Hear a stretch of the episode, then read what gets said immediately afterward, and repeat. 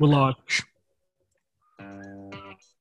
You're listening to War for Idiots, a podcast by idiots for idiots. Okay. Hey, and we should talk to people, I guess. Okay. Hey, I've been thinking, um, you know, all those people that tune in and chat with us. Mm. Yeah, I think they're losers, man. Is there anyone there? There's no one there, is there? No, there's not. But Zero they'll watching. Hear it. they'll hear it. Um, no, just because like it's a Friday night. Like, what else are you going to do on a Friday night? I suppose go out get COVID. Oh, if you're in Victoria, that's exactly what you're going to do. Oh my god. You always one there's always one Victoria jab in there by you. Hey, did you see the video of the woman running the police checkpoint? No. her life's been like doxed completely um, on the internet, but she basically just gobbed off at a cop and he just went, yeah, whatever, go through. She's like, yeah, I got away with it. Yeah. Idiot. Idiot. Ladies and gentlemen, boys and girls, podcast listeners from all of around of the world, hello and welcome back to another episode of War for Idiots. It is WFI Friday. It is WFI Friday. WFI Friday. TGIFI Friday. TGIF. TF, WFI. TFI, t- TFI, WFI, F.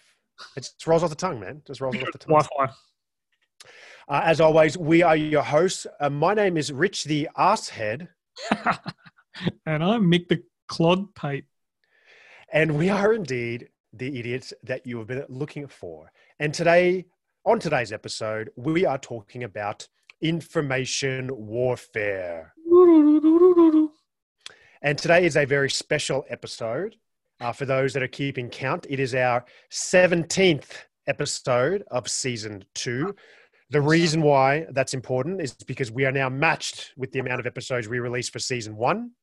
What are you doing? What are you doing? What did you? What is that? Is that a person? Oh, that's my computer replaying you speaking.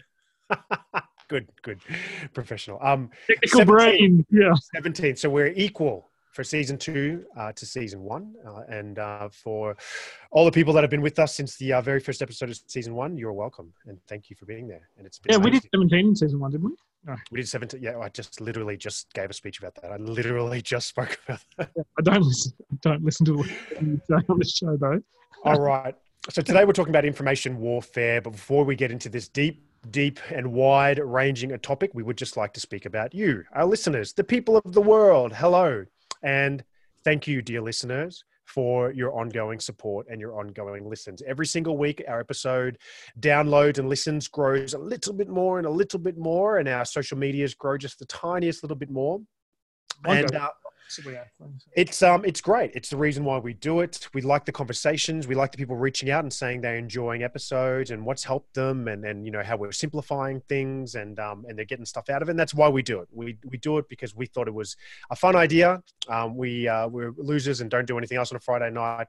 Um so if you enjoyed as well, then please tell a friend, share it on social media, spread the word. Uh, but, But don't not the COVID. spread it, COVID. Oh, Josh is scanning. Oh God, I love that. He needs to get. He needs to get. He needs to. It's so good. It's so good. How's your COVID going?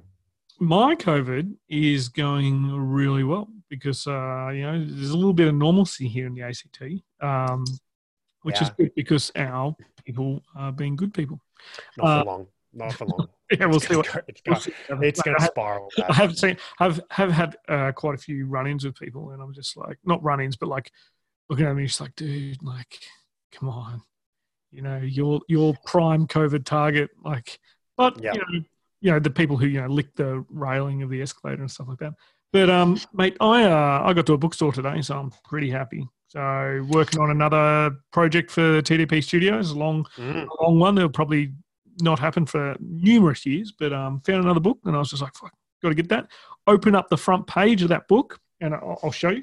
The book's about Hannibal, right? So people can probably guess where I'm going with this in terms Hannibal of Lecter. Yeah, Hannibal Lecter. Idiot. Um, open up the front page and this is it's relevant to this show. Signed by him. No, but look who the first quote is. Uh, Death in Exile. The quote, Oh, oh, the quote. Carl von Clausewitz. yeah. So Carl von Clausewitz. So, like, you know, how's that? That's brilliant. Um, also, That's the book was cool. only 10 bucks, so I was going to buy it There anyway. you go. There What about yourself, man? What's happening?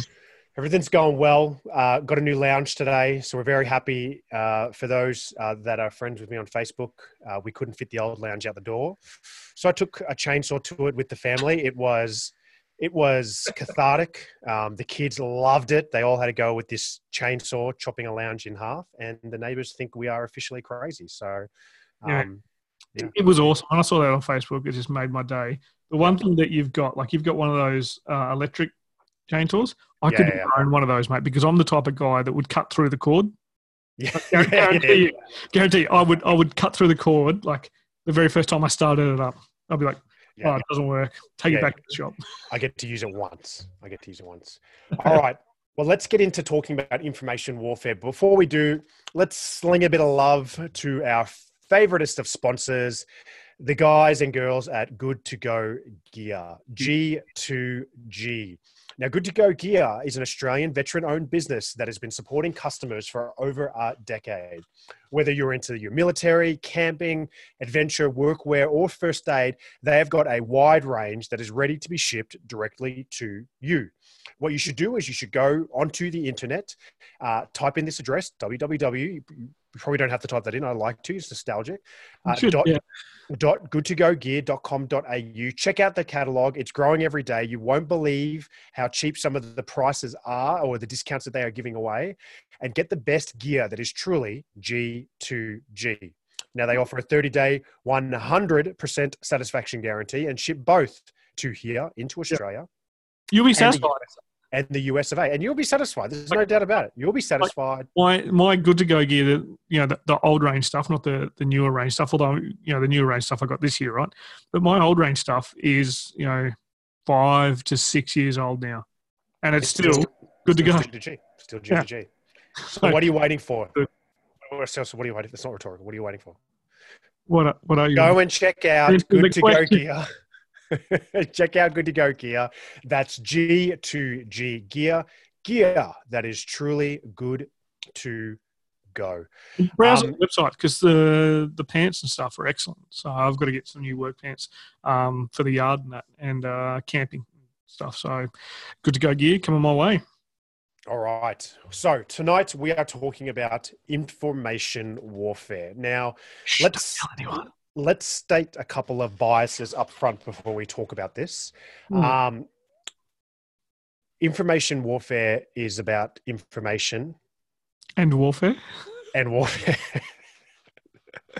no, no, it's something that we, uh, it's something that uh, one of us is extremely passionate about, and we're very much looking forward to. And one of us has very little information about. So, you know, we won't say who is who. Um, but see if you can figure it out by the end of the episode. But this will be a very interesting episode where we're going to explore this concept of information warfare. Yeah. Because to be quite honest with you, it's it's it's a bit of a you know, like one of the many kind of buzzwords that's kind of floating around nowadays. You know, if you were to type in military buzzwords into Google, Mm. no, no doubt information warfare, multi domain battle. What was your one that your joint domain Everyone's- or Everyone's got oh, joint joint all domain joint command and control all domain. No, joint all joint domain all domain command and control. Yeah, yeah, which is true and good, and you need it. Um, so information warfare was is, was another one of those that we Yeah. wanted to look into. Everyone's got a hot take, right? Everyone's got a hot take on information. Everyone's got an absolutely hot take. So this is going to be our hot take on information warfare. So what is information warfare?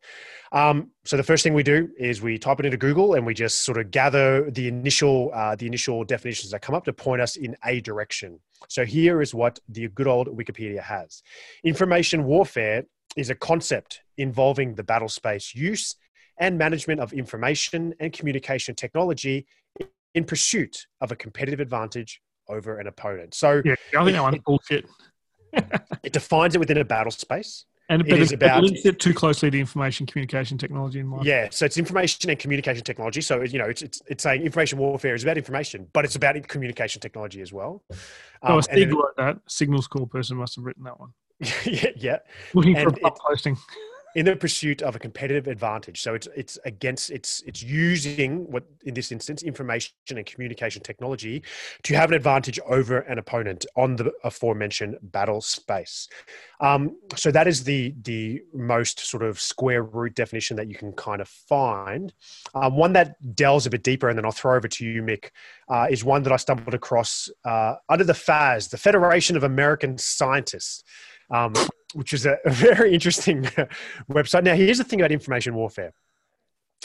Everyone has an opinion on it. That's that's what I that's that's a, that's what I've learned through my uh, my look into information warfare. But this one was was pretty inf- interesting, um, so I thought I'd keep it in there. Now it's a short piece written by Brian Lewis of the Federation of American Scientists, and he says, "What is information warfare? Information warfare, in its broadest sense, is a struggle over the information and communication process. So, similar to what we spoke about before. A struggle that began with the advent of human communication and conflict. Okay, so it's been around for a very long time, yeah, which is good. Over the, so far, so good. Thank you, Mr. Scientist Brian Lewis. Over the past few decades, the rapid rise in information and communication technologies and their increasing prevalence in our society has revolutionized the communications process mm-hmm. and with it, the significance and implications of information warfare. Information warfare is the application of destructive force on a large scale against information assets and systems against the computers and network that support the four critical infrastructures the power grid, communications, financial, transportation. However, protecting against computer intrusion, even on the smaller scale, is in the normal. Uh, is in the national security interests of the country and is important to the current discussion about information warfare. So, so in this instance, information warfare has taken a slightly different skew and it makes sense that this is from the FAS. Um, this is very much about the computer, the IT. So he mentions the four critical infrastructures power, communications, financial, transportation. Information warfare is warfare against those specific things in it itself. Um, probably it's slightly different to the information warfare that we mentioned before, which is the Wikipedia definition. Um, but we, I wanted to highlight that because the concept of information warfare is kind of like strategy you know what I mean? There's a grand strategy or definition of grand strategy. There's the ones that sort of Clausewitz, Sun Tzu, et cetera, et cetera. But then there's also these other subsets of strategy, business strategy, financial strategy, et cetera, et cetera, where the concepts are kind of the same. You know, the words are kind of the same, but many people have focused it into their own areas. Mickey, yeah. how say you? Mate, I um, I'll just, I'll just, I've prepped for today, so. Yep, he has prepped for today. It's fantastic. Uh, Hang read. Okay, for the for the pods listeners who can't see, he's piling book upon book in front of him. So, um, like for, for those listeners that follow my what I the serious stuff I do, this is like my one of my fan fanboy type things. Right, information warfare. Um, I've actually got to get these books out of the way. I should have brought props. I'm terrible at prop humor. Um, you know, I'm going to read a passage, right? Because I, I just want to point to something. I think you touched on it in the definition before, which is very, very important. And it is like strategy and it's like uh, war, right? So people yeah. all have a different idea of what it is. Um, and there's heaps of things in this area that grind my gears, right? But then I always remind myself, but people having a different take on something like this, like an elusive concept, is actually not a bad thing because you want more people to have different takes on it. It's only a bad thing if you're going to be very doctrinaire about your approach to warfare, which I think we can all agree is probably not the smartest way to do it. You need to be strict in how you train for warfare in some instances, but you know, pigeonholing stuff is is a little bit dangerous. But I've, I've got this paragraph to read, and I just want to ask you a question after I've read it. Okay, I'll put on my radio announcer's voice. I'll hold it out in front of me. You can't see the book, so you can't see it. Good the fourth defense service. This generation is witnessing a boom in propaganda. Never before has there been such widespread, ceaseless activity on the mental front, although in one form or another, the science of mass persuasion is as old as history. Its use as a system, systematic political weapon is a discovery of the present century. Technical progress has vastly increased the power of the propagandist and assured him of innumerable disguises his campaign may be open and blatant, with the object of pulverizing the opposition, or he may operate silently, like a thief in the night, molding the pattern of a people's mind by subtle suggestion. Okay, so when do you think that chapter was written? Well, it's talking about mass uh, propaganda. It's talking about the influence it can have. I mean, recently would be my suggestion. Yeah, so that was written in 1939 uh, in Mm. response to When I said when I meant recently, I meant on a from a cosmic perspective recently. So quite, Yeah. quite, quite short. Um, that's from uh, that's from AJ Mackenzie's The Propaganda Boom. Really hard book to get a hold of. Um, and someone at Information Warfare Division in Australia recommended it to me um, when we were doing some work on information um, warfare and narrative frameworks, um, and narrative trajectories actually, not frameworks. And um, the interesting thing about that is, you know, so that that paragraph is almost as relevant to today as it was back then. In fact, it's probably more relevant now because of the speed of information transmission.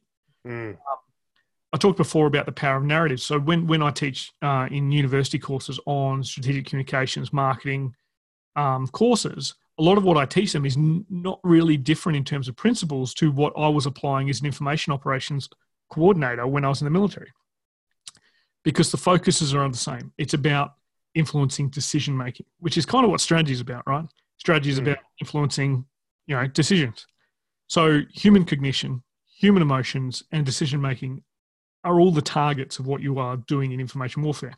They're your objectives. You want to influence the decisions, the emotions, well, I suppose the cognition and the emotions of your target so that they make a decision that is preferable to your course of action. So for me, it's, you know, what's information warfare? Well, it's, it's kind of warfare. It's something that's been around for a while. Um, why is it so relevant now? Why is there books, great books like Like War by Peter Singer and um, E.T. Um, sorry, Emerson Brookings? Um, these these books are very popular. Why are people talking about Taylor Swift's way of uh, operating as a good model for information operations because of the way she has mobilized social media to make herself a superstar, right? And that was a deliberate strategy by her. Um, it's because right now, the speed at which you can influence that cognition, the speed at which you can influence those emotions, and the speed at which you can influence decision making is much quicker. So I think the all the definitions we've got there, um, we've seen previously, are all in the same area. But the danger is thinking that it's just about information communication technology. Because I'll tell you what, 200 years ago, information communication technology was the printing press. Hmm. Um, before that, it was the town crier. You know, um, you know, Julius Caesar used to write his letters from Gaul back and send them to Rome, not just so that Romans could hear them, but other potential enemies of Gaul of, of Rome could hear what what you know the power and the might of it. So information communication technology is just a dangerous term when you then link it to computer systems because information computer in terms of information warfare because information communication technology changes with the age. What the age we're seeing now with social media, and there's a good book I've got there called Social Media Rules of Engagement um, by uh, Nicole Matejic, and I've probably got her name wrong. I always do. Um, it, it, it's changed the game a lot. So it's, it's much more important because you see it influence things so quickly. And, and now we're seeing labels like political warfare being applied to it. Well, you know, I, I don't like the term political warfare. It's just politics. It's just diplomacy. But, you know, that, they're my, oh, I suppose they're my initial thoughts on someone who spent a fair bit of time working on it. Uh, but I think if anything, our listeners sort of, whilst Richie and I are explain, exploring this tonight, focus on human cognition, emotions, and decision making, and actions and information that is targeting those three things, then you'll kind of understand what information warfare is. Because you know, there's a there's a great uh, there's a, a general in the Australian Army that says, you know, you shoot a guy in a face in the face. That's a really strong message in the information environment to his allies. Hmm. So it doesn't necessarily have to be propaganda. It doesn't necessarily have to be cyber attacks. Anything will influence the human cognition, emotions, and decision making of the people you try and target. So that's kind of where I, I see it. Um, let's, let's let's get on with the show and see where we go because uh, No, I don't usually get serious on this show. So that's um It's interesting, and I, and I, and I want to I want to come back to answer this question, and maybe not even answer it, maybe just ponder it further at the end. But I think it's a it's a it's a for the uninitiated like myself, it's a question that that's sort of sticking in the back of my head now. If we, we look at war and we look at warfare, and we've talked so much, so many different concepts on all these episodes, but let's just say your traditional state on state conflict. Okay, what where does information warfare sit? Is information warfare a separate branch of warfare in itself? Is it a sub branch of traditional warfare, maneuver, fire, maneuver, cyber information? Is it just one of the branches to, that you're executing on the battlefield? um, or is it or is it something that's that's non and void that's completely off the battlefield that doesn't have anything to do with that it's more the political influence through information i, I kind of and, and I, don't, I don't know you know maybe the answer is all three of them maybe the answer is depends on the context but is, is it a trade where old artillerymen go to die yeah, yeah, yes, yes, right. Uh, uh, so that's that's something I'm going to keep asking myself as we start going through some of this stuff. Um, and, and, listeners, we tonight. probably won't we probably won't nail it down concretely for you oh, because cool done. Um, um, I was wrong. we have nailed it. Um, so I mean, for the listeners who listened to me and Richie before, like we studied communications at university. You know, we most of the medium that we studied was film we also did a little bit of art. Um, we basically just really liked uh, one of the lecturers, and we did every course he offered. Um, mm. And uh, although we did like, you know, Heather as well, she was awesome. But um, you know, it, for us, our understanding of this is shaped by that. But at the time, we had no idea that any of that stuff could possibly be relevant to what we considered at the time as trainees warfighting, right? Mm. Mm. So you know, for us, it's you know, it's a 20 year journey. So if we if we come to a conclusion tonight, finally. Yeah, we made it. All right. So I stumbled across uh, this paragraph, which I'll read uh, from Real Clear Defense. It's an article by Nick oh, yeah. uh, Brunetti-Lihach, maybe. Actually, by me, mate. Mick it's uh, information warfare, past, present, and future. And in it, he says, information is now the seventh joint function. Mm. It's Efficacy depends upon the ability to transition practical concepts into fundamental underlying logic. Joint Publication 3 bar 13, Information Operations, defines information's operations as the integrated employment during military operations of information related capabilities in concert with other lines of operation to, to, and I think these words are now going to be important, to influence, disrupt, corrupt or usurp the decision making. I love that word. Uh, usurp the decision making doctrine. I'm going to usurp. I'm going to usurp you in the face. Uh, decision making of adversaries and potential adversaries, whilst protecting our own. So th- th- this is this is one that's really hit home for me um, because it's it's giving you examples. So I can start to visualize it now. All right. So I'm just going to read that little part again. Integrated employment during military operations of information related capabilities in concert with other lines of operation. So okay, it's the use of this stuff during a military operation that's information related, but it's with other lines of operations. It's not so we're going back to answering that question now. It's with the other lines of operations, and you're looking to influence, disrupt, corrupt, usurp the decision making, as you said, of adversaries or potential adversaries, whilst also protecting our own. And by that, I suggest they're saying your own decision making. Yeah, mate. I like the term that was once said to me: using a rumor to have your opposition kill each other. I like that. I like that. Now, this goes on. The US Secretary of Defense, James Mattis, so this is slightly old, has pointed out the addition of information as a joint function recognizes its power to support military operations, particularly in the wake of modern technology and social media. As a joint function, information will garner additional advocacy and uh, propensity among the joint force and greater incorporation into plans and operations. So that's that's really good right? I think that's a great uh, summary of what you said, of some of the definitions that were probably light on uh, that we went through before that. Mm. But the only thing that kind of, the only thing that kind of irks me a little bit about that sort of summary of what information uh, operations is, is it's very much um, it, it, it, it, it, would suggest that information operations, the information domain, information environment is something entirely new.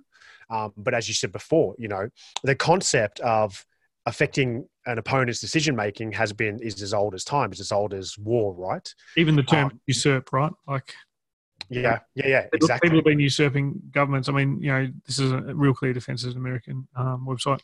Uh, America has been doing this for longer, you know, yeah, than than inf- information technology. So yeah, um, I like the term influencer. Influence is important, I think.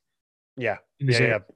But this is what kind of irks me a little bit about information warfare. I'm, as I'm reading all this stuff about information warfare, it's kind of dragging me back. I'm like, but this is this is not new. This is you know this is not new. This is old. This has been happening for ages. And um, you know, you could you could stumble into the trap of just like, oh, I've, I've discovered a new chapter of a book. You know, the the this has not been done before, and I think, as you said before, you know, it's not a new concept to affect the cognitive uh, the cognitive aspects of your opponent whilst also maneuvering against them in, in a yep. war perspective.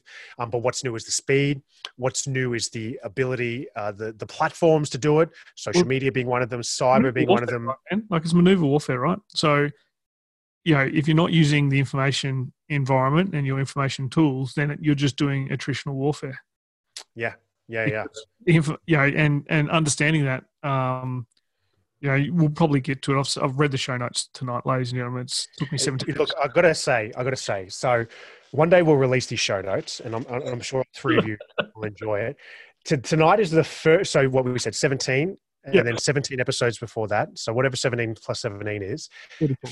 All of those episodes, Mick has never, ever, ever typed anything into the show notes, ever and we we use Microsoft OneNote where it's collaborative, um, but by that it's just I type it all and then even look at it. Tonight's the first night he's actually. I, I was looking through then I'm like, who? Ty- oh, oh, he's typed something into it. So it's uh, it's you know that's it's it's it's the birth of a new it's a new thing. It's very it's amazing. It's amazing. Mate, you're right. The um and you know the irksome thing about some of those new um, comments. You know, um, so I had a hand in writing the Australian version of uh, 3.13 and 3.13.1.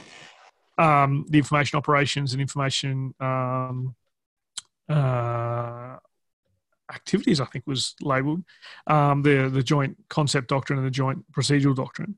Um, you know, we had terms in there like usurp. the US doctrine used to not have the term usurp, so I'm just going to claim they took that hmm. from Australia, right? But they probably do more of it than we do. Um, you know, 30 something effects verbs um, in that document. In the old version, I think the Australian doc stuff needs a big revamp, but I know there's a lot of professionals out there doing that. Um, but all the all the concepts that go into doctrine on information warfare, they're not made up the day the doctrine's written.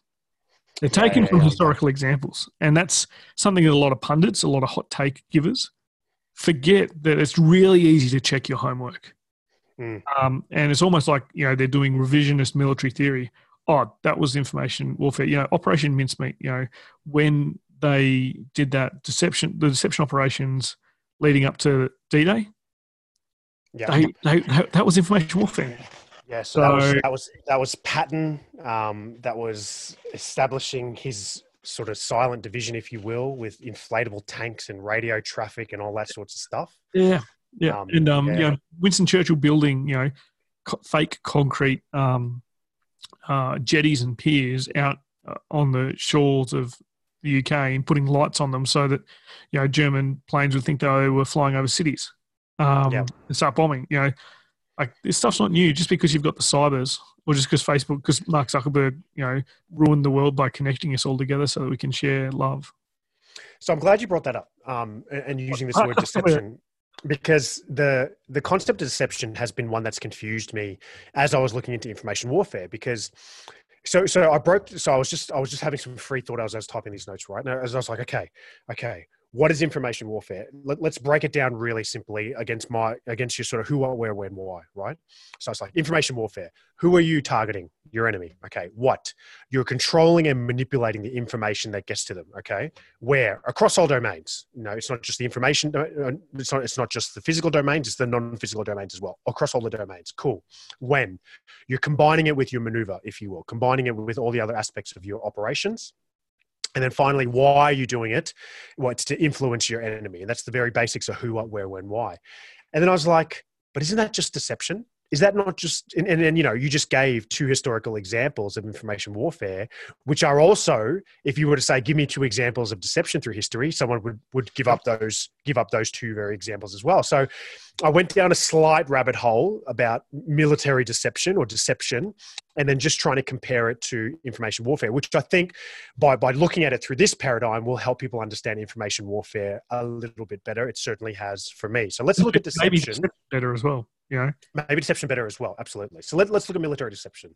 So again a very simple definition military deception are we looking at military deception or is oh. Is this pod deception? Yes. Okay. So, military deception refers to attempts to mislead enemy forces during warfare. This is usually achieved by creating or amplifying an artificial fog of war via psychological operations, information warfare, visual deception, and other methods. So, when, when you, you first read this, you're like, right, I get it. Okay military deception is is what you want to achieve and one of the aspects of that is information warfare so if you will information warfare psychological warfare uh, they're all you know subsets of military deception but but that did that didn't make sense to me, right? That didn't make sense to some of the stuff that we were just talking about then when we were talking about usurping, disrupting, corrupting, influence, you know, making your enemy think something that's not real. Sure, that's that's that's probably one of the outcomes of information warfare. That's an outcome of deception, but information warfare is so much more expansive than that, right? So there, there's obviously something wrong with that de- definition of military deception if you just take it for its face value. Mm. So uh, I've got some stuff here on how they relate, Mick. But what what are your thoughts on the sort of relation interplay between information warfare and deception itself? Well, you know, the, there used to be a, a thing called information related capabilities, and I think that was a a good and a bad thing. Um, there was there was a number of them. I'm just going to say there was 33 of them. I'm using 33 as a number for everything tonight, in case you haven't figured it out, listeners. Um, and you know, military deception was down as one. And and one of the problems I have with people thinking that they're synonymous. Synonymous is the problem, right? You know, they're different words. Words have power as long as you attribute the right definition to those words. If you don't, then it's dangerous, right? So, information warfare and deception, in my mind, are not synonymous. Um, however, deception, I think, is an example of information warfare, but it's not all that exists within information warfare. But the important thing, I think, with deception, and one thing that used to frustrate me was deception should be owned by the operations planner, you know, the, the maneuver planner, the person who has carriage of the main plan to make sure that the deception is believable, right? Because that's the idea. Deception has to be believable. It can't mm. be like, you know, like like what I used to do was just like, yeah, we're going to put some inflatable boats on the river. And people are like, this is this is an airstrike.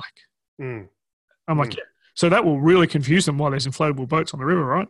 Um, so the danger is that you know if you if you see deception only as, mili- as as information warfare only as deception, and then you take that other step where you don't assign the responsibility for deception within a military headquarters to the people who have carriage of the main plan. You then have an information warfare plan or a military deception plan that is not tied to what you're trying to achieve. And that's that's the danger, I think. So I think deception is an excellent way of understanding information warfare at its most core point because mm-hmm. deception operations are one of the most um, easily explainable information activities you can conduct because it's really easy to say this is what we want the enemy to try and to think. think. Um, yeah. And there's a really good book. I've got a book called, I didn't even get it down for this. Oh my God. Uh, Practice to Deceive. Really good book and understands different types of military deception. And General Wavell in North Africa, um, he and some of the other um, you know leading British generals at the time said you know military deception is really really um, tough. Like don't and he had a team of um, team of military deception people under him. Um, I'll find it somewhere and I'll post something about it on the website. Um, it's a really good quote, but it talks about how when you're doing military deception, don't tell me what you want the enemy to do because I can't I can't predict that. Right? Tell me what you want the enemy to think, mm.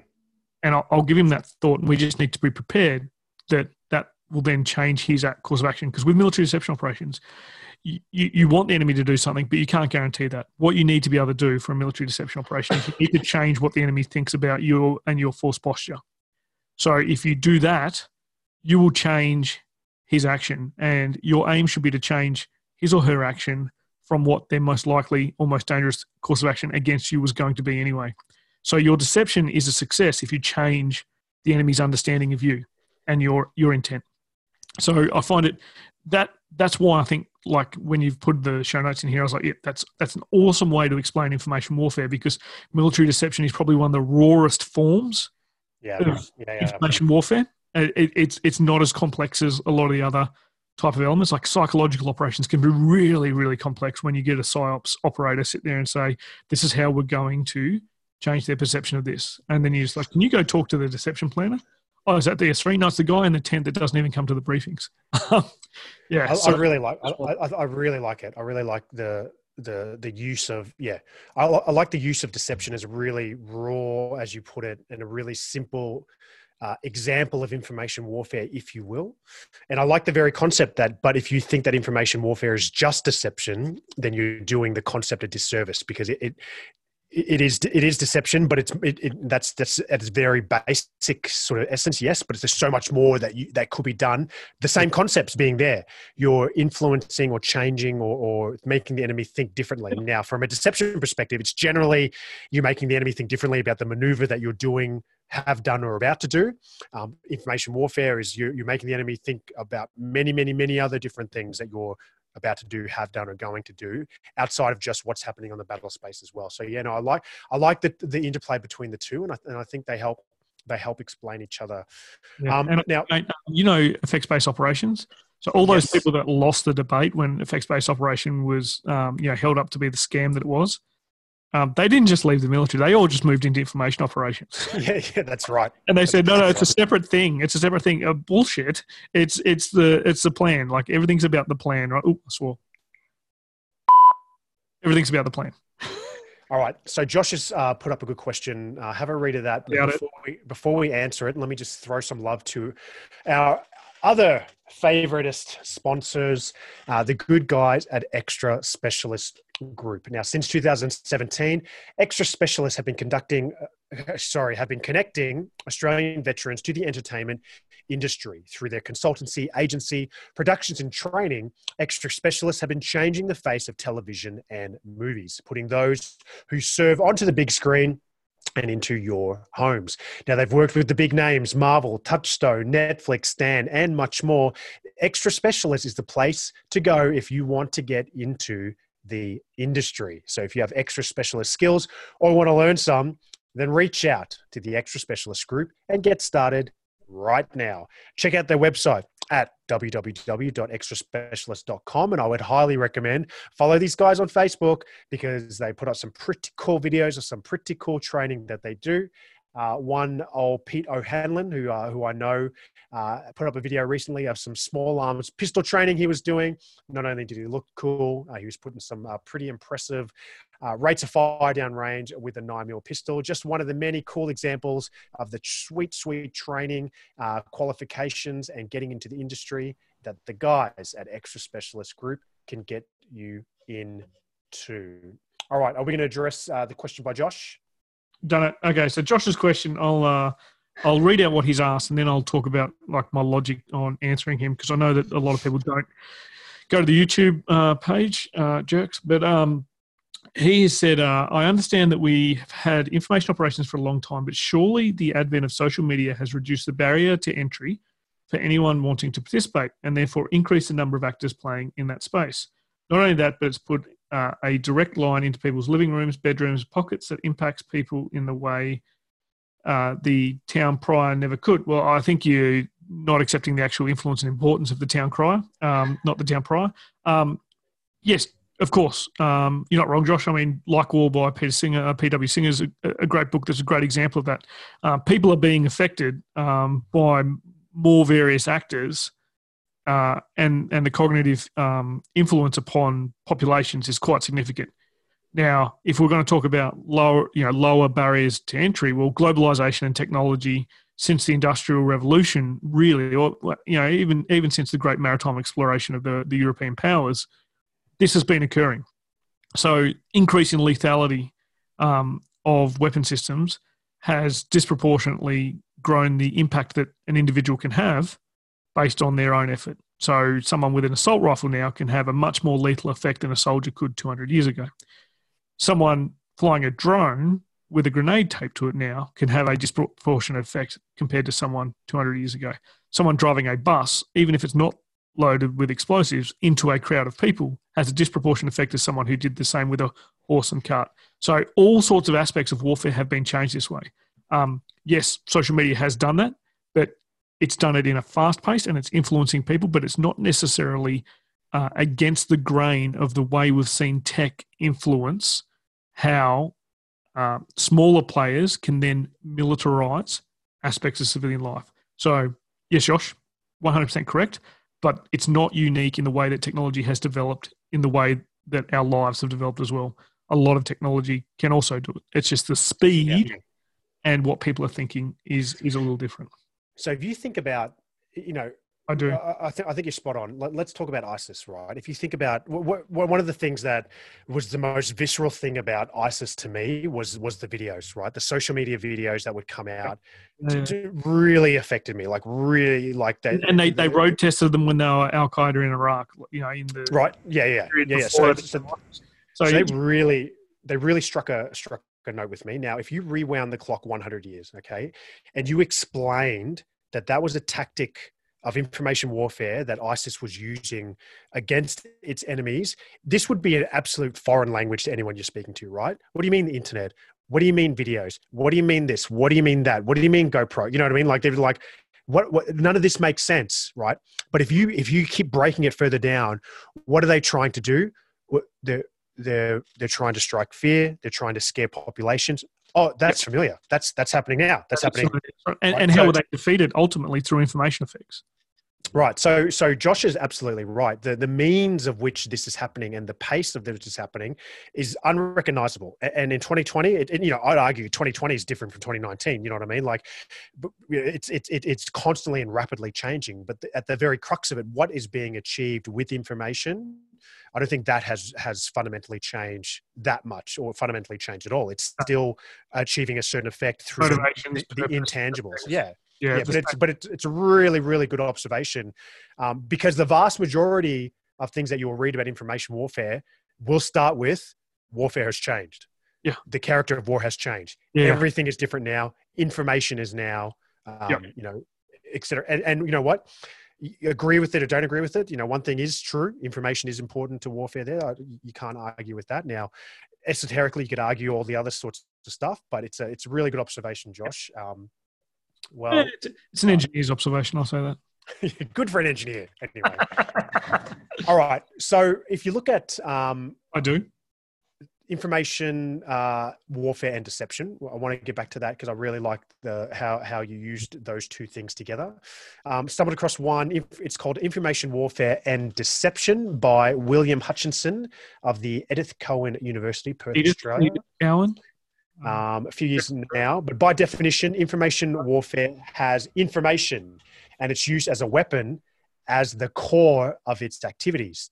As deception, is about limiting access to and the manipulation of information and is a fundamental requirement for successful information warfare. And I thought this was interesting because before we were saying that information warfare was a subset of uh, deception, and, and what uh, William is saying here, it's, no, it's actually the opposite. Deception is a subset of information warfare. Yep. Which I think is something that you were suggesting before, which is something that no, I, I was I was telling I was telling yeah, you were suggesting by telling before. Um, but the, the before we move away from deception, one thing I love about deception is the branding of types of deception techniques that exist. This is my favorite oh, thing. Mate, mate. Take, take, oh. take, for all the military practitioners out there who who who want to learn a bit more, get your deception PAMS uh, yeah. doctrine and read the definitions of some of these things. It is like Aussies find the old information actions panel was discontinued, I think, in 2005. It's on it's on the internet somewhere, I'm sure, or it'll be on. Someone will have a hard copy of it. It's probably down the school of artillery because that's where old artillerymen go. Um, some of the terms in there, mate, it's awesome. fun. It's fun. It's like awesome. watching. It's like a Teller and Penn episode. Like it's like it's like magic tricks, right? Yeah. So the, the, warfare. You've just described it better than anyone else has. There you go. Warfare is a Penn and Teller show. There you go. So the, you know what? I, major state information warfare from like you know developed countries like Russia, China, the US. That's David Copperfield. Yeah, yeah, yeah, yeah. Big, big, expensive. Um, yeah, yeah. Okay, so the I believe uh, one of the one of the more reliable academics that you can fall back upon for deception, and, and please prove me wrong, is Jock Haswell. Uh, he's got a paper from 1985 called "The Tangled Web: The Art of Tactical and Strategic Deception," and within he describes five deception techniques. We'll go through them very quickly because I love them. Um, and they have really cool names. The first one is the lure. The lure. Uh, my my bad. My growing up in America, I can't say this word properly. The lure? The lure? What do you mean? Grew up in America. You you were born there. I don't think you really. The lure? You say it. Hey, Is there any truth to the rumor that you were your babysitter was Zsa Zsa Gabor? Was who? Zsa Zsa Oh, Gabor. Zsa Zsa Gabor. No, no, no. So my mum worked for Eva Gabor, Zsa Zsa Gabor's sister. ah, got yeah, it. yeah. Long, long- those names will mean nothing to our listeners. I can guarantee you that. Well, that's because of the age of our listeners, right? Yeah. Although, you know, like millennials are copying and pasting at the moment, and people forget that millennials are like 25 to 39. Like, we're old now. Yeah, yeah. Um, anyway, yeah, lure. The lure. Lure. Lure. There we go. The lure. I love this one. Oh, it's lure. like, yeah, So this this technique presents the opponent with a sudden advantage they may exploit. All right, so to lure them along. Second one, the repetitive process. This technique conditions the opponent by repetition to accept harmless behavior that is used as a cover for subsequent operations. The unintentional mistake. This technique leads an opponent to believe that valuable information has come into his hands by mistake. For instance, by negligence or incompetence, also known as Mick. The fourth one, the obvious solution. you're This, not wrong. this technique provides deception, uh, deceptive information to support the idea that the obvious method will be used while hiding information related to the actual method. And the final one is a piece of bad luck. this technique is similar to the unintentional mistake, except the bad luck cannot be attributed to anyone. What is that? That was, that was you again, my computer. Fuck. no, look, I'm trying to find the link of a book for people, and uh, yes, I made that mistake. So you read the last one out because no one heard that. uh, the piece of bad luck. This technique is similar to the unintentional mistake, except the bad luck cannot be attributed to anyone. Look, just wanted to go through those because I love them. Um, there's another one I remember from reading the Doctrine. There's the double bluff. There's the bluff and the double bluff. Double bluff. Um, yes. There's a lot. There's lots of really, really fun ones out there. I highly recommend if you want to get into deception, read your doctrine because there's cool stuff. It's not just pretend I'm going from the right and actually go from the left. It, there's actually a lot more to it. Uh, but to tie back to our point, uh, it's a, it's a. We think it's a very much of a subset of information warfare, but a great small raw example of the application of information warfare, controlling the information that you send to your adversary and or beyond. Yeah, so I found the um I found the book and the name and the uh, book review I did for the strategy bridge of that book about deception. Um, so the book was called Practice to Deceive and it's by Barton Whaley. So look up Barton Whaley. Hmm. Uh, read read his stuff um, because he was a researcher that studied military deception, right? Um, so he was quite good. And uh, I did an article back in 2016 um, on this. Uh, if it's still up, I'll find it. I'll put it in the YouTube notes as well. But um, in the Barton Whaley book, he has always great examples, and he uses actual operational um, examples of techniques people have used, and you get all these really cool names like the double bluff. How good is The that? double bluff. Or the It's bluff, like. You stand up in front of a headquarters and go, "Our deception will be the double. Um, although I did like military doctrine that said, um, I think it was our doctrine on strategy, the deception plan. If someone is part of a feint or a ruse, um, don't tell them. Like the troops, don't tell them.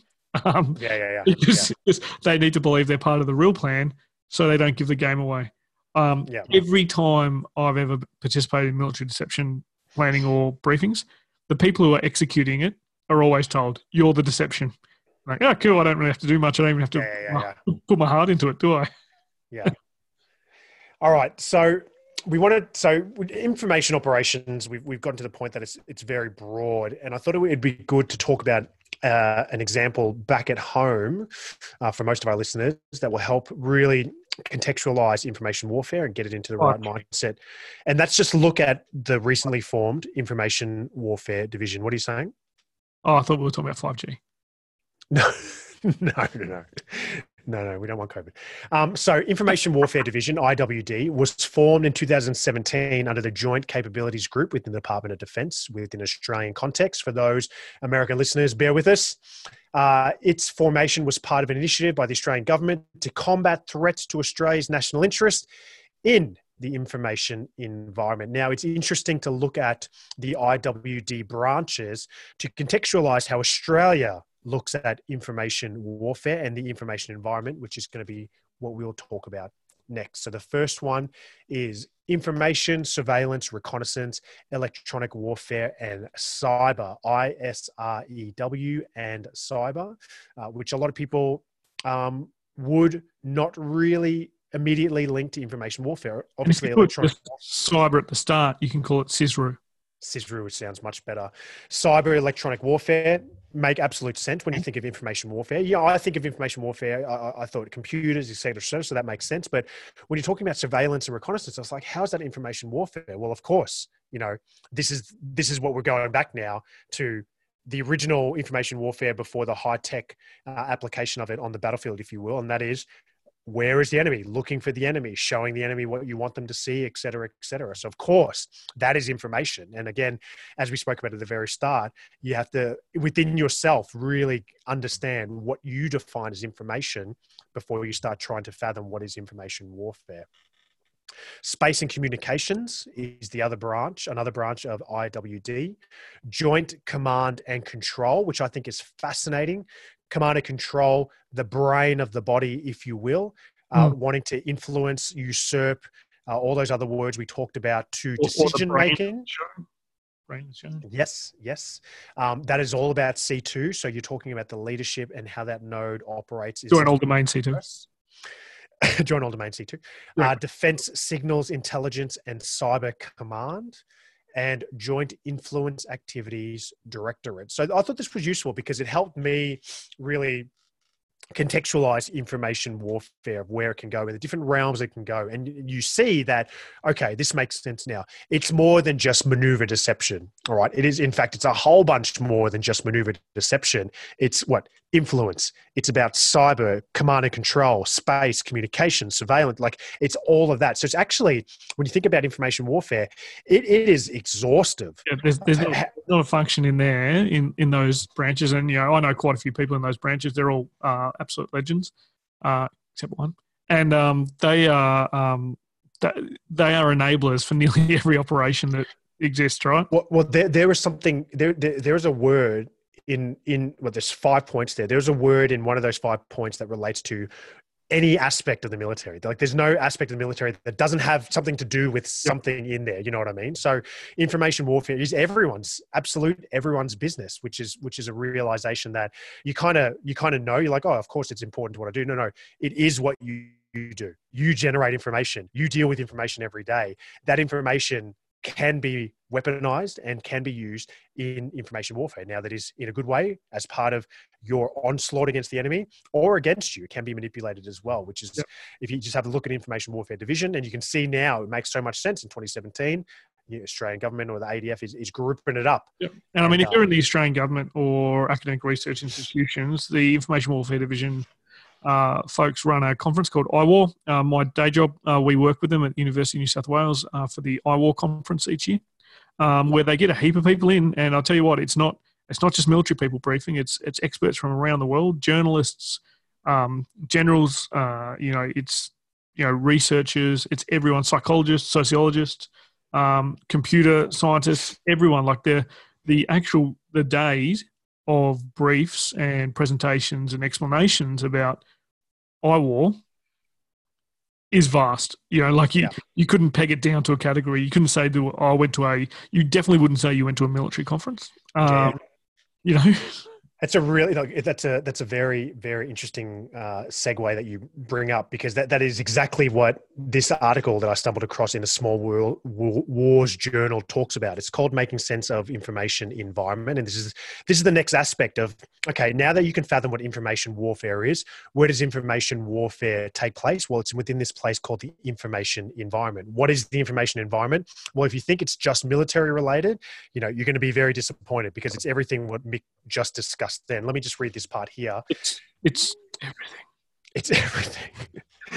the information environment comprises and aggregates numerous, here we go, social, cultural, cognitive, technical, and physical attributes that act upon and impact, here we go, knowledge, understanding, beliefs, worldview, and ultimately actions of a, here we go, individual, group, system, community, or organization. If you just charted all that out, that is, that is, It That would is- feature a globe. that's one sentence. That's one sentence, and that's everything, right?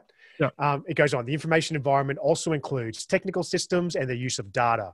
The information environment directly affects all operating environments, or sorry, operational environments. Information is uh, pervasive throughout the operational environment to operate efficiently. Uh, effectively requires understanding and the interrelationship of the informational, physical, and human aspects that are shared by the operational environment and information environment. I really like that from the Small Wars Journal because it really hits home. Okay, information is important, and here is how it can be important. And it just okay. If you start off with social, let's listen. One, social. Two, cultural. Three, cognitive. Four, technical. Uh, five, physical. Okay, those are five parts to start the conversation, and then you list everything else under that, and then you list everything else after that. You try, to, you try to map all that out. Man, it's it's huge. It's confusing. It's diverse. It is. Um, But the thing that uh, links it all, people don't do information warfare against animals. Fact. Right. That's exactly not true. I am conducting No. an information campaign against the possum that lives in my garden shed. Well, I was going to say. you, want, was, you want to know something? It's beating me. And I was going to say, um, there's like bots that are doing information warfare now. That's right. it's like we are literally being beaten in some areas by robots who are typing. Who Um, are I- like ninety percent of our followers. oh my god! Go back to go back to machine learning episode and hear some of the stories that we stumbled across about. Scary episode. It's really scary. It's really scary. Um, so there, there were a couple of uh, other interesting articles about information warfare, and there's, there's thousands out there. Uh, just to mention a few, um, so the Rand Corporation, uh, there was a blog. It's called from 2019. Uh, This one's interesting. It's called "It is time to abandon the term information operations." Right. So it's a it's a thought piece uh, by a certain individual, and he raises a very simple point. Information operations, if called information operations, is by virtue being divorced from other operations. We need because it's so pervasive, because it's so widespread, because it's so important as part of strategy, operations, and tactics. We should abandon the term information operations because it should just be an, an inherent part of what is done. Is is the information aspects Yeah. of of the operation, which I think is you know it's, it's, Give it's the man a medal. Give the man a It's medal. valid point, right? So, um, because you, you, kind of think, because I was reading, I was like, oh, Mick's gonna love this one. Is he's gonna say information operations is crap? It's like, I know it's so important. It shouldn't have its own term. It should just be what we do. Yeah, that's Kind right. of like your joint multi-domainal world command and control. You know, That's right. Like I mean, command it's- and control. it's like one of our uh, one of our lecturers. Um, you know, when we were studying uh, at uh, college together. Um, you know, war is war. Like Yeah, information operations, uh, operations. you know, yeah, yeah, yeah. they're just they're just yeah, operations. exactly. Just factor them in. Um, yeah, mate, I, I love it when people do that. Right? Like I love it when people write stuff like that. Oh, you've got the what is IO concept. Who wrote this one? Uh, so what is IO? So within that article, I stumbled across so Yeah, uh, the Strategy Bridge doing in 2017. They did a a bit of a thread hashtag What is IO. Yeah. Um, and uh, so there's a few articles in there where they really deep dive the concept, and they, and they if you start at the very first one where they ponder the question what is IO and start going in, into that, it's, it's it's a fascinating read, and there's a sort of four or five articles that that branch off from there. Highly recommended. Yeah. And then finally, um, the RAND, another one, uh, they speak about information operations, information environment. Uh, they go quite in depth as the RAND normally does. Yeah, I Um, mean, this one, right? That's a business model. We research, we, we research research, and we tell everything, everything. Sprinkleism. Oh my god. And uh, I like this one because they they talk about different tiers that you could have information operations as part of your everyday execution of operations. They call it possible visions for the role of information operations. Now, tier one is what I would say is where the vast majority of people operate. Maybe I'm being cynical, maybe Yep. I'm not, right? Tier Yeah. one is entitled Most countries pretty much operate in tier one. yeah, so tier one is entitled information and afterthought. Um, the approach is information. Oh my god, we I haven't even read this. This, this is what we this, this is what we spoke about before. The sprinkleism, sprinkleism, sprinkleizing a little information uh, as an afterthought. Focus is on physical activities, whilst the operational information environment at best supporting of, at won't sorry, at worst ancillary to those physical efforts. Legacy view, absolutely legacy view. And again, I think you know, if if you if you're out there, if you're a military practitioner, if you're actively planning at the tactical, operational, strategic level, and you get to the end of your plan, you're like, right, IO. What are we doing now for IO? It's too late. It's too late. It's it's it's your sprinkleism. Sprinkleism. Yeah, sprinkleism, mate. I love it. I'm going to put a sprinkling gif up in our. It's so good. Um, so that's tier one. Tier two. Tier two is entitled Information Related Capabilities Recognized, Resourced, and Integrated. Uh, the approach is full promise of information operations. Uh, further detail using all capabilities in the toolbox to contribute to tactical warfighting and operational success. Operational information uh, environment is part of combined arms, which sounds good as a tier two. Yeah. Um, it's recognized, it's resourced, it's integrated. Yeah. Um, and then finally, uh, tier three, operational outcomes in terms of actions of others with information environment as the primary determinant of those actions. So it's that's Russia. That's Russia. That's Maskirovka. right. that's Crimea. That's Georgia. That's Estonia. So the, the approach is to blend information and physical power to drive actions of all relevant actors. And the description is uh, specifying objectives in terms of relevant actors' actions, targeting through affecting perception, cognit- uh, cognition, decision, action pathways to achieve effects that support the joint force end state, accomplished by blending physical and informational power. This is a new paradigm, according to the Rand. Um, so, look, I like that because it was a bit of a slap in the face uh, because I, I, accuse many people of the sprinkleism. Um, and I say, no, it needs to be integrated, it needs to be resourced, et cetera, et cetera. Well, well, that's a tier two. That's not. That's not even the, the most optimum outcome. And, and, the problem is, people like me who used to be frustrated trying to explain, "No, oh, IO's everything." They were trying to say tier three, but what they were actually saying was like, "Give me tier two, and I'll be happy." Yeah, yeah, yeah, yeah absolutely. absolutely. But, but, yeah, because there's you know this is a this is a brilliant article. Um, I'm going to pretend I wrote it. Yeah, good. Rand. That's that, my middle name is Rand. Uh, it was written by me. It'll be on the wall. okay. Um, so, look, to, to sum up information warfare, so this has been a fascinating episode. As we said, it's been a real episode of exploring this concept because it's, it's not a new concept. It seems to have gotten new wings uh, recently. Uh, but it's very much an old uh, paradigm spoken within sort of new lexicon and new language. Um, certainly nothing that is new. Trying to get your enemy to think something differently um, beyond just deception is, not a new concept. Um, and the battle space is saturated, right, with, with this type of information. So the the it's a framework of thinking um, that I have enjoyed looking into. It's something that I have certainly expanded my sort of basic thoughts on it as we have gone going through with it. But I think the reality is that in 2020, whilst information, the concept of it is uh, not new. The means of which you can deliver it, the methods that you of which you can apply it, the the the actors that are linked into it, is diverse, is absolutely complex, um, and it's very hard to to sort of fathom. Um, and to really map that out, it depends on the scenario and the context that you are dealing with. You know, you're literally talking about everyone. Everyone is connected in some sort of way, shape, or form. So to me, the thing that has been really hit home about this is that uh, ignore information operations at your peril. Um, specialized in information operations at your peril as well.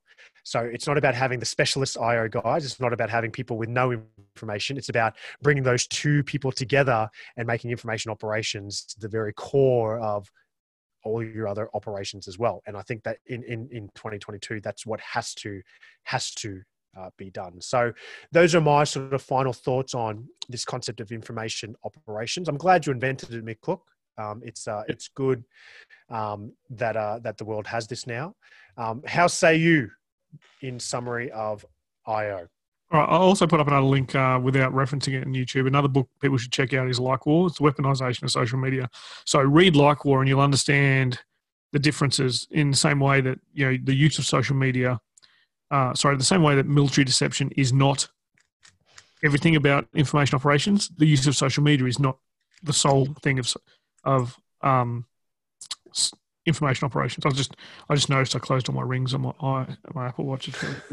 Um, good, good. So, so look, I would love to say that I invented it, and you know, you, you, you knew me when I was a young uh, planner. Actually, I probably wasn't that young, but um, working in this space, and you know, it was an incredibly frustrating space because I was one of these people that uh, didn't know how to communicate it um, in a way that um, would necessarily always value add. But I also had the benefit of bouncing in and out of fires and IO jobs. So whenever I went into fires we were able to then demonstrate the way because we coordinated information operations with fires and the maneuver plan because your fires must be coordinated with the maneuver plan because otherwise it's complete waste of assets, right? So that was a really good way to integrate it. And, You know, having having you know sat through briefs from generals who would say things like, "I want no one to say let's shoot the IO bullet because there's no such thing as IO. It's just operations. Let's plan an operation that incorporates all of this. So it's understood out there by a lot of people. It's just that it's the way that it's institutionalized, trained for, and um, designed varies depending on commanders, right? Because commanders have a have a big play, but also politicians because it, it, it, has a political influence now. I think what we're seeing yeah, is yeah. the fact that, as you said, motivations behind it, the targets, cognition, emotion, decision making, they haven't changed the speed at which you can affect them and who you choose to affect them. Um, people should study the Russian operations in the Crimea, Russian operations in Georgia, to understand how information warfare is used. I think if Napoleon hadn't gone about war the way he did in the total war aspects, um, and we didn't have the 19th century style of warfare based on everyone trying to replicate that, uh, and then World War One, World War Two, uh, we probably wouldn't be discussing something that people would say they didn't understand. I think information warfare was understood very, very well. I think Napoleon understood it very, very well because he used a lot of propaganda. Um, mm. But I think you know, it's something that Alexander understood, something that Julius Caesar understood. You know, it's Genghis Khan 100% understood that you roll a heap of your enemy up in a in in a carpet. You then put a platform on top of it, and then you and your generals dine on the platform as it slowly crushes to death mm. enemies who resisted you, or you destroy a complete city because they killed your son-in-law you, are sending a message to other people, right? Mm. Um, so as you said, you know the targets are the same. Uh, it's not a new concept, but the speed and the amount of the population that can be affected at that speed to influence political decisions that ultimately are the purpose. You know, in my view, is the purpose of warfare is to influence a political decision in an adversary is much faster. So mm. it is something that everyone should understand. Josh has asked for a link for InfoOps in Crimea. I do. Uh, it's uh, www.google.com. Type in InfoOps in Crimea. good. Um, that is the that summarizes all of our research. Okay, no, that's really good points. Uh, thank you very much uh, for that, Mick, and listeners. That's it. Thank that's you. It. Done. Um, there you have it. It's over, right? that is our take on information warfare. Look, I really hope that you guys have enjoyed this episode as much as we have preparing for it, uh, talking about it. Um, I learned something, and I learned so many things uh, every episode we do. yeah, we um, learn a lot on this show. Hey, yeah. So we don't educate. I think. I think we learn. No, we learn now. Whether we're learning good things, that's uh, that's questionable. But we are learning something um, as we go through. So uh, that is that. All right, Mick. Do you want to talk about our social media? No, because now people are going to learn how to target us our information social warfare. Jump, jump, on, jump on social media, ladies and gentlemen, and target Richie and I, and try and influence us in a cognitive way or emotional. Oh. In fact, if you do follow us on Facebook and Twitter, we do get a bit emotional about it. Um, we we send each other high fives and stuff. Yes, we just got one new follower. Yes, it was my cousin. Yeah. Um, Great stuff. So jump on Facebook, uh, just like I said to Josh, learn how to use Google.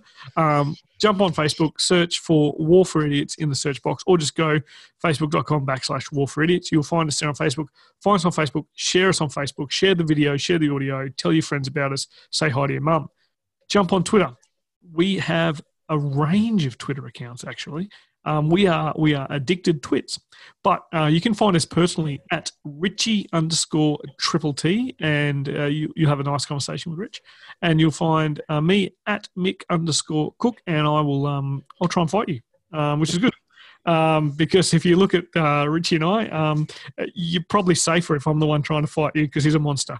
Um, find us there. Leave us a review on iTunes. We are um, we are now registering um, all of our productions on Amazon uh, Music and Audible. So you'll find us there, um, and Ganza, which is a new music streaming thing. So pretty much wherever you find your pods, you will be able to find War for Idiots. So tell your friends, and if they say, "Oh no, no," you know, if they're if they're one of those people that's quite exclusive, uh, no, I'm my Prime subscriber, so I just I just do whatever's on Amazon. Well, War for Idiots will be there. So jump on there, find us. You're welcome, Bezos. All right, Jeff. Jeff, oh Jeff, leave us a review, share this episode, keep the support coming. Uh, you, ladies and gents, that's right. You listening to this right now, you're the reason that we keep doing this. Someone just Hopefully ran off the road. that, hopefully that didn't sound as creepy uh, as, uh, One hundred percent. as it. Oh, and bless you, because I'm sure someone just. Oh, So until next time, this is Rich, This is Mick. and remember that we may be idiots, But so are you. maybe. You definitely are. War for Idiots is a TDP production. All opinions expressed by individuals on the podcast are those of the individual and not necessarily representative of any other organisation. The music used during War for Idiots is Fireworks by Jazar and is used under an Attribution Share Alike 3.0 international license.